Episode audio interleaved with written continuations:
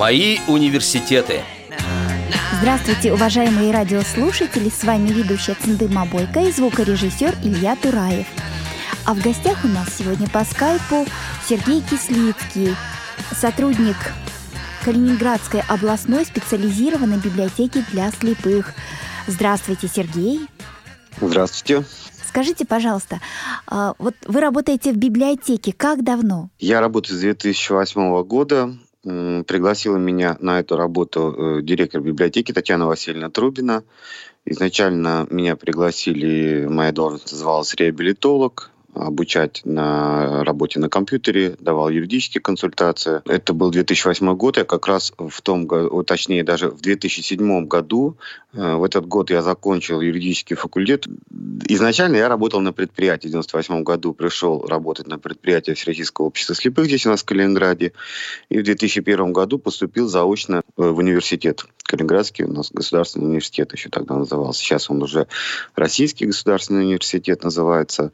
Вот. Вот. И в тот же год я закончил э, институт Реаком в городе Москве. То есть в 2007 году вот э, сразу два этих заведения закончил. И э, директор библиотеки Татьяна Васильевна Трубина пригласила меня работать в библиотеку. А затем уже, согласно штатному расписанию, чтобы соответствовало, переименовали мою должность э, методист.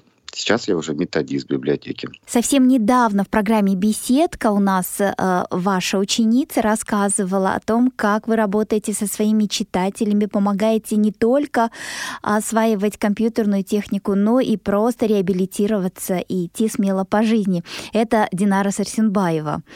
Да, моя да. ученица. Да, да, да, да. Ну, похоже, что очень даже э, способная, потому что жизнь у нее, я так понимаю, а, за всего два с половиной года э, вот без зрения она очень активная. Да. Ну, дело в том, что я всегда готов помогать людям, которые хотят реабилитироваться, чему-то научиться, то э, я всегда готов в этом помогать. Это не только, то есть, это, если в библиотеке я обучаю на компьютере, ну и дистанционно тоже занятия провожу, то есть это и на компьютере, и сенсорное устройство, то помимо этого еще и ориентирование помогаю людям заниматься. Также кто-то бывает э, хочет на гитаре научиться играть, тоже, пожалуйста, помогаю. Э, вот буквально вчера у нас э, была рыбалка, да, то на рыбалке, пожалуйста, мы обучили еще, то есть обучаем. Опять же, Динара тоже была. Э, даже поймала первую рыбу в своей жизни, карася, заняла второе место. Вот, даже, то есть и рыбалка помогаем. Вот девочка у нас была впервые 15-летняя, которая сейчас у нее проблемы со зрением все хуже и хуже, то есть Э, танцы научили, то есть танцевать ее даже, то есть медленные танцы. То есть вот люди, ну, направления различные. Я считаю вообще, ну, задача наша это дать э, людям показать, что ну, слепота это не приговор. И ну, жизнь вот, и продолжается, да? да? То есть это реабилитолог широкого профиля, что я называю, да? Да, все, что сам умею, я готов людям помочь, показать и научить. Это здорово. Например, э, здорово, что у калининградцев есть такой специалист, к которому можно всегда обратиться. А у нас программа «Мои университеты». А что же стало вашими университетами, если можно, то с самого детства? Учился я в общеобразовательной школе. Со зрением у меня все было хорошо. Ну, в 11 классе, это было мне 17 лет. В результате травмы опять же, по собственной вине. вот, я потерял зрение, э, не видел я пять, э, ну, то есть это 92 год был, ослеп. А в 93 году я э, раньше северо-запад относился, э, ну, были такие школы восстановления трудоспособности слепых, то, что сейчас называется реабилитационными центрами. Это Волоколамск, да, Санкт-Петербург. Раньше вот северо-запад относился к Санкт-Петербургу. И в 93 году я да, я лежал там в больнице военно-медицинской академии, и работники вот этого центра, они приходили к нам туда в отделение глазное и рассказали вот об этом центре реабилитации. Вот, потом дали мне направление, и вот в 94 году, да, зима 94 -го года, весна э, 94 -го года, на протяжении двух с половиной месяцев я учился в школе восстановления трудоспособности слепых в Санкт-Петербурге. Вот. Это первый мой, наверное, такой университет был, э, где я познакомился именно с незрячими людьми, ну, именно а с теми, кто давно уже ослеп, кто какие-то навыки имел уже в общении, да, какие-то очень много советов полезных э, давали. Вот один из советов тогда, который я услышал, что ты умеешь делать, ты должен делать лучше, чем зрячий, чтобы тебя воспринимали наравне.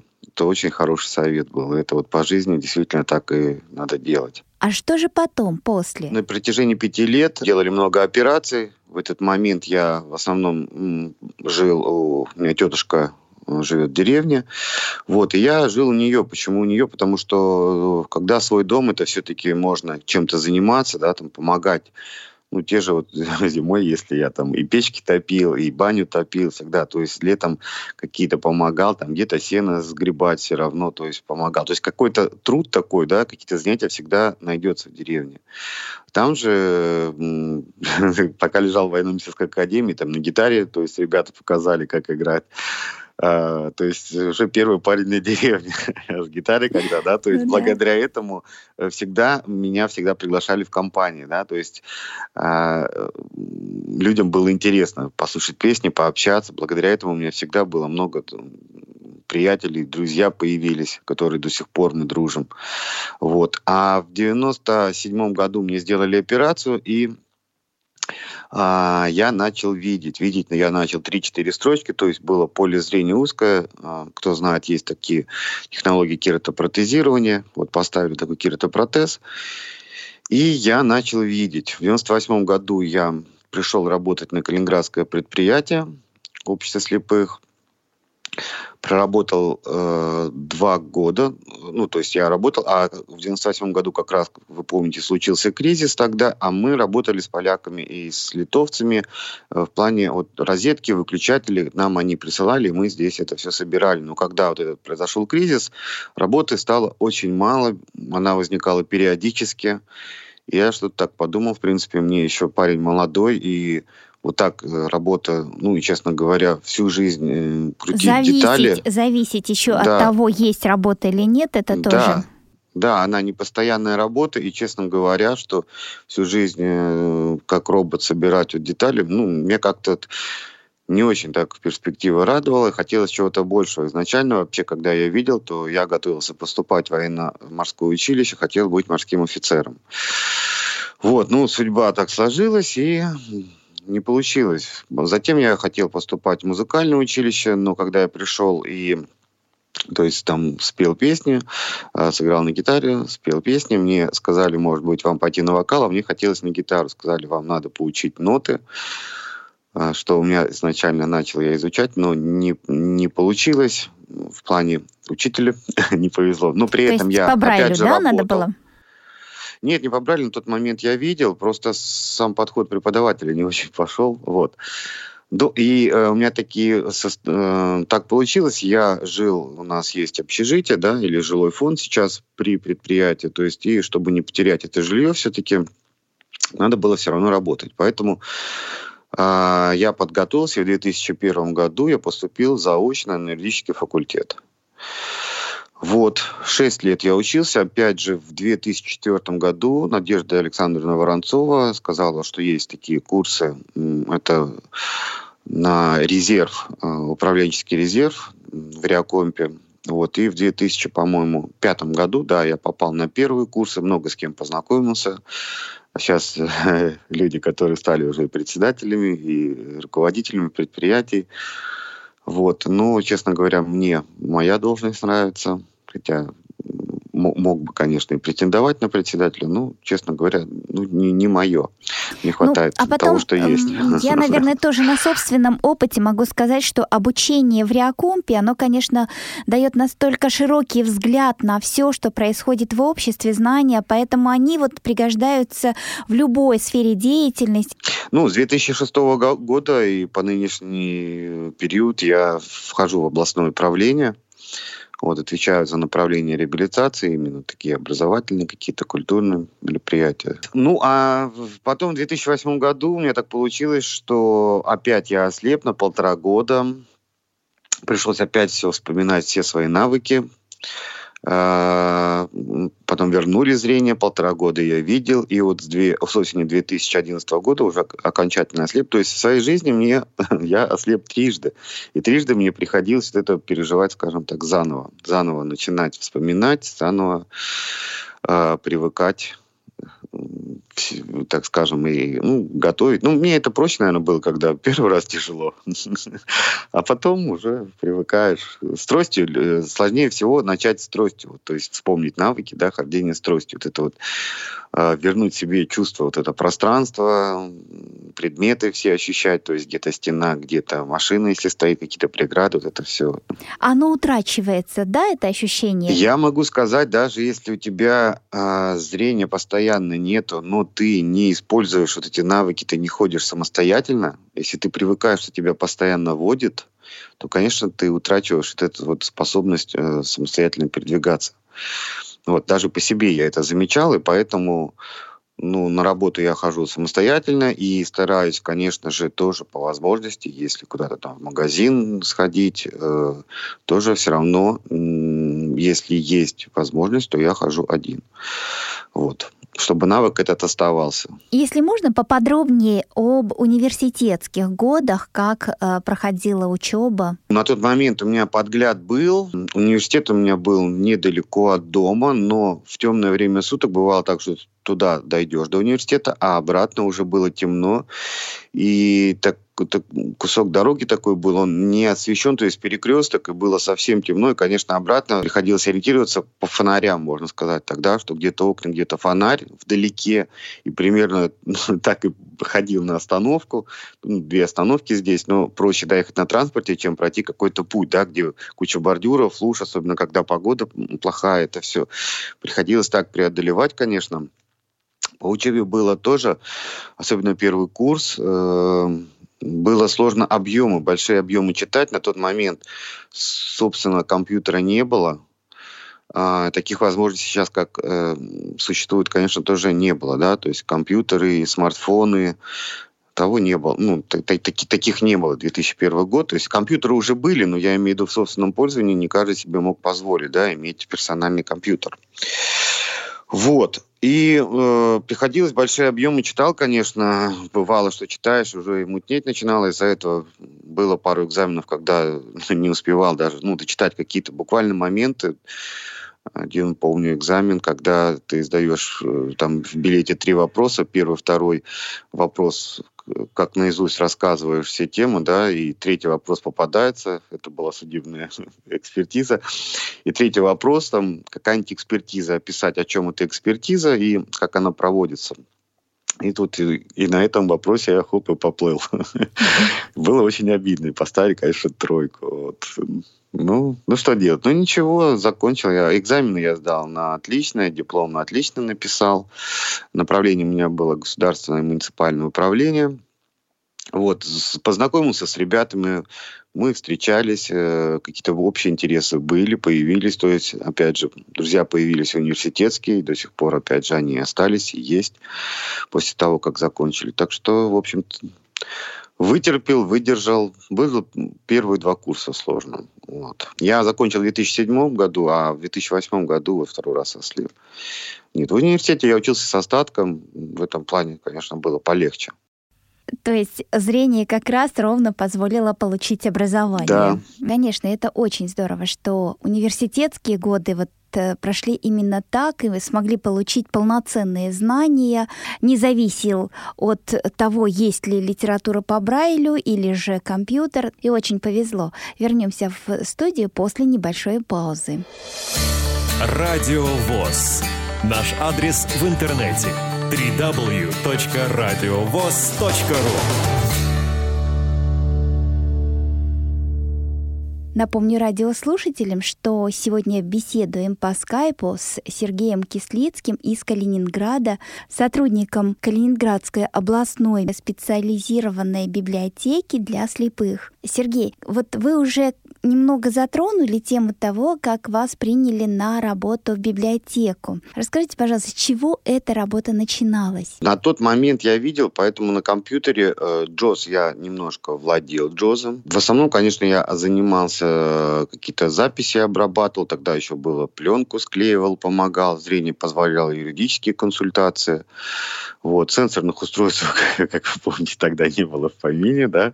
Ну, да. Поэтому что-то работа с компьютером, может быть, что-то по ориентированию. То есть вот те навыки, которые я приобрел в ШВТС в Питере в свое время, да, они мне помогали. Ну, дело в том, что когда я ослеп вот в 2011 году и приехал, это осень была, а в 2012 году я попал на первые курсы в КСРК, то есть я, не, я четыре раза был уже на курсах в КСРК, и попав первый раз на курсы в КСРК, там надо было знание JOS, естественно, mm-hmm. ориентирование, а первые курсы у меня были э, GPS-навигация. Тогда Lodestone, еще был Nokia телефон. И какой-то вопрос был тогда, что-то как-то напечатать. Говорят, ну вы же должны были приехать подготовленные. Я говорю, знаете, вот буквально полгода и JOS, я, конечно, работаю, да, но какие-то нюансы все равно возникают.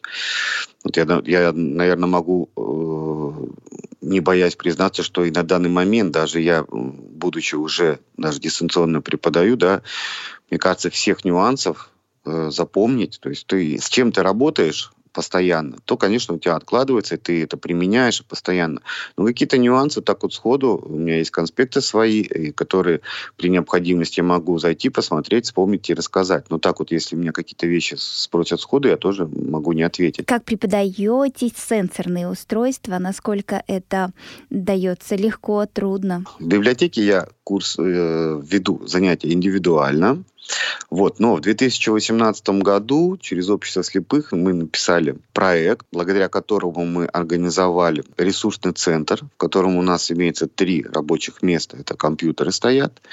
И по этому проекту мы приобрели 6 смартфонов, 3 андроида, 3 айфона, благодаря которым мы можем проводить и э, групповые занятия. А первые занятия такие в 2018 году начались осенью несколько групп выучились у меня на компьютерах, вот на сенсорных устройствах. В 2019 году это проводилось. Ну, вот из-за пандемии у нас, конечно, эти такие именно групповые занятия мы не проводили. Но индивидуально люди все равно приходят, обращаются. Особенно спрос вырос после того, как с осени 2020 года в Калининградской области начали выдавать сертификаты на приобретение смартфонов. Вот. Благодаря этому количество людей увеличилось. Во-первых, у нас была такая большая рекламная акция тому, что, ну и Министерство, конечно, социальной политики, то, что они, э, что прошло такое, это благодаря нашему председателю нынешнему Владимиру Андреевичу Храбану. Он такой, скажем так, проект такой долго-долго э, договаривался, настаивал, да, и все-таки внесли в, региональный перечень вот этот вот э, сертификат на приобретение смартфонов. И благодаря этому много новых людей к нам пришло и в общество, и в библиотеку начали обращаться как приобрести смартфон, какой смартфон приобрести. И потом э, начали приходить сейчас и занимаются, вот, обучаются работе на смартфонах. Наверное, э, любопытно было бы нашим радиослушателям узнать... Э, устройства, какие конкретно вы выбираете, и, ну, то есть право, я понимаю, что есть у вас выбрать самим, да? Да, да, да, да. В том-то и плюс, что во многих регионах э, выдают, уже закупают модели, да, определенные, и выдают. При этом Модели не самые, например, лучшие, но цена очень большая ну, при закупках. У нас же сертификат дается на сумму 15 200 рублей. Мы уже договорились тоже, есть пару магазинов, которые, ну, вот, честно говоря, идея то, что человек заключает там договор, относит э, в соцзащиту, этот договор, э, соцзащита переводит деньги в магазин, и человек уже потом приходит, забирает телефон. Не все магазины пошли э, вот на такие условия, потому что, ну, это сложно. Вот именно когда с бюджетными деньгами работать, это все сложно.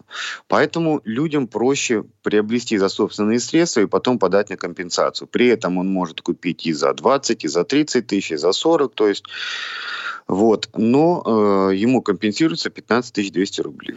Нет, ну это очень даже хорошо, чем получать да. совершенно ненужное никому устройство, да. и потом да. просто а, будет пылиться на полке. Да, да, да. У нас много, благодаря этим, этим сертификатам, много кто обновил свои телефоны, которые еще долго бы копили, да, кто-то, ну а кто-то все-таки не имеет такой возможности именно по сертификату через договор приобрел такие телефоны. А, Сергей, вы все-таки у себя в регионе как реабилитолог, как преподаватель.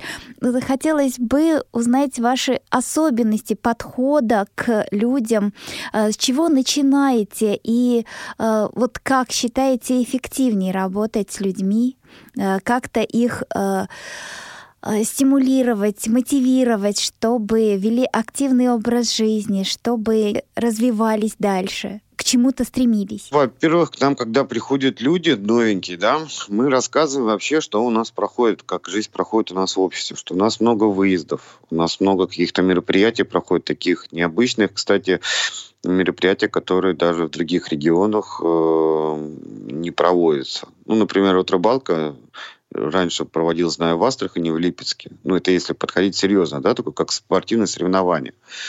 А, вот недавно мы ездили на футбол да, тоже у нас был организован автобус, э, отъезжал от общества слепых, организованно, всех собрали, отвезли, было тифлокомментирование, привезли обратно. А какие-то выезды на море, какие-то экскурсии, какие-то туристические походы тоже. Туристический поход у нас э, проходил раньше, мы сотрудничали с туристическим клубом, а мы закупили туристическое оборудование, и они, как инструктора, все это помогали, проводили, обучали. А в плане подхода, ну, что касается, например, сенсорных устройств компьютера, я человеку э, объясняю буквально, у меня есть э, прибор такой, чемоданчик, наверное, кто знает, ориентир. Есть прибор школьник, на котором я рисую прям, рисую или выкладываю с квадратиков, как выглядит экран то есть я э, разделяю зоны, да, что панель уведомлений, основная часть, панель избранного, как находятся сенсорные кнопочки, что человек понимает, что когда я, например, смахиваю пальчиком, да, то фокус перескакивает по этим элементам. Вот он здесь находится, потом переходит на этот элемент, если я сделаю такой жест, а, сюда переходит. То есть человек начинает понимать, ага, то есть вот как оно происходит. Потому что многие люди слышали, что есть такая команда таб, да, там на компьютере, например, mm-hmm. и фокус куда- куда-то там он перескакивает. И вот надо три раза нажать клавишу таб, и вот попадешь туда-то, вот эта область так называется, а где она и что это как, они не имеют представления. Благодаря тому, что все-таки зрение у меня ранее было, и эти окна я видел, они сейчас меняются, конечно, ну, не так сильно, то я могу э, человеку буквально на пальцах э, показать, как вот это происходит, да, как вот проводник, например, на компьютере выглядит, что это вот э, как книгу ты раскрываешь, да, и вот с левой стороны у тебя дерево идет, справа у тебя папочки построены, то есть и что происходит, когда ты нажимаешь клавишу Enter, например, например, да, угу. что ты в эту папочку вошел, у тебя вот это вот происходит. И человек тогда лучше понимает. Вот. Ну и, конечно же, я использую в своих э, занятиях, это то, что я приобрел навыки э, в КСРК, во-первых, это и первая ступень, да, невизуальное э, с, э, использование визуального устройства, сенсорных устройств. Это первая, вторая и вторая ступень, и нас там обучали и методическое пособие есть. И когда я писал а, проект на ресурсный центр, конечно, я использовал ну, и позвонил, и программу обучения КСРК. Конечно, это очень э, помогло, дало. И в группах, когда мы занимаемся, точно так же, как происходит в КСРК, то есть я показываю на своем устройстве, остальные люди у себя в телефонах, через наушники. Опять же, благодаря тому, что закуплены одинаковые устройства, э, все настроено одинаково, установлены одинаковые программы, тогда и легче обучать, потому что когда приходят люди с разными устройствами и начинают говорить, а у меня это не так, а и здесь у меня не так, и ты начинаешь переключаться на одного человека, то остальные сидят уже и, ну, и ждут, когда же ты там разберешься. Поэтому, как правило, кстати, я людям говорю, вы принесите устройство, это быстрее будет, я им настраиваю его, а потом мы начинаем занятия. Потому что во время занятий вот это ну, заниматься настройкой и что-то объяснять, лучше я сначала сделаю все, настрою устройство, а потом объясняю, когда до этого мы дойдем. Начинаем с самых простых жестов и далее уже по настройкам все понимать. Где-то какую-то, опять же, аудио занятие даю. Я когда провожу, кстати, занятия, я записываю все на диктофон, и потом человеку скидываю это на флеш флешку или на, на чем ему удобно прослушивать, чтобы он, а, потому что я понимаю, что если час занятий прошел и запомнить все, человек может упустить. Компи, к, конспектировать он это не может самостоятельно на данный момент, потому что он не владеет ни компьютером, ни брайлем. И, естественно, удобно, если какую-то запись иногда родители, если приходят, или ну, чьи-то родственники приходят, они буквально записывают это на видео даже. То есть включают свой телефон и на видео все записывают, как проходит жест. Я часто, кстати, а, говорю сопровождающим, что вот я говорю, э, запоминайте, как я это делаю, вы можете тоже потом помочь проконтролировать дома, правильно ли он делает этот жест. Можете рассказать немного о своей семье и своих увлечениях? О своей семье. ну, у меня второй брак на данный момент. А, но э, от первого брака у меня есть приемная дочь, с которой мы до сих пор общаемся. И, э, то есть, когда я развелся с первой женой, э, дочка осталась э, жить со мной. Ей на тот момент было, познакомились мы, было ей 10 лет, э, с мамой с ее разошлись. Ей было 17 лет, но она еще училась, потом выдал ее замуж, и она сейчас э, живет недалеко от нас и приезжает. У меня уже есть два внука. Внучке 6 лет и внуку 3,5 годика. Мы постоянно общаемся, то есть они к нам в гости приезжают, мы к ним ездим. А второй брак у меня супруга. У нее дочери тоже, ну, дочери уже взрослые, 30 лет, ее дочери, моей 26. Увлечения, какие увлечения? ну, рыбалка, конечно же, меня многие знают, как э, я играю в теннис. Раньше, конечно, там больше играл. Шоу-даун. Большое сообщество людей, сообщество слепых меня знают в качестве именно игрока в теннис. Угу. Играю на гитаре. Кстати, вот сейчас все-таки у людей появилась возможности больше всему чему, ну, чему-то научиться.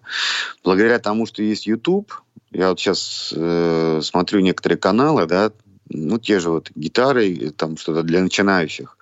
Господи, все на пальцах, вот тебе объясняют. А когда я, например, как я рассказывал, живя там у тетушки в деревне, и там не было, чтобы кому-то показать, поэтому приходилось где-то э, самостоятельно что-то там кто-то покажет и подбирать это все на слух. Но в свое время, когда готовился, все-таки хотел поступать в библиотеке был, но опять же это был для зрячих, сам учитель игры на гитаре шестиструнной. Сейчас э, для этого есть, опять же, благодаря библиотеке АВ-3715 очень много у нас, да, аудиокурсов различных, в том числе Михаил Федоренко, тоже что-то игра для начинающих на гитаре. Ну, Михаил Федоренко, и вот можно найти, пожалуйста, тоже аудиокурс игры на гитаре. Я иногда, честно говоря, когда говорят про доступную среду, да, когда про сенсорные устройства, компьютеры, я говорю, слушайте, сколько поколений, не имея этого всего, выучились, приобрели образование, я не говорю, что сейчас это все не надо, да, но я к тому, что даже если этого нет, но человек хочет э,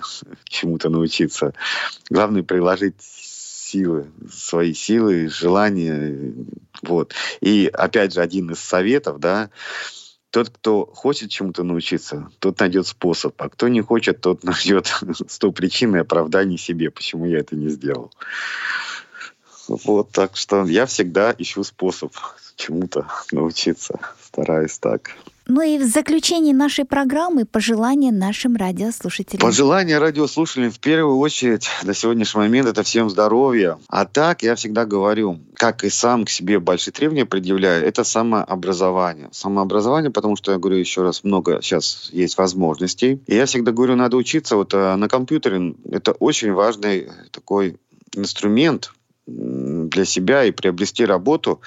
И курсы, когда я вел раньше в техникуме еще, я всегда говорю, ребята, учитесь на компьютере сейчас, а не когда потом будет устроиться возможность куда-то на работу, а вы не умеете это делать, потому что потом учиться будет поздно. Поэтому надо сейчас учиться на компьютере, это скорость печатать, чтобы уметь, а, какие-то компетенции новые приобретать. Это всегда в жизни пригодится. Спасибо большое, Сергей. Напомню радиослушателям, что сегодня у нас по скайпу Сергей Кислицкий, сотрудник Калининградской областной специализированной библиотеки для слепых, вела программу «Центыма Бойко», звукорежиссер Илья Тураев. Всего доброго, до новых встреч. Мои университеты –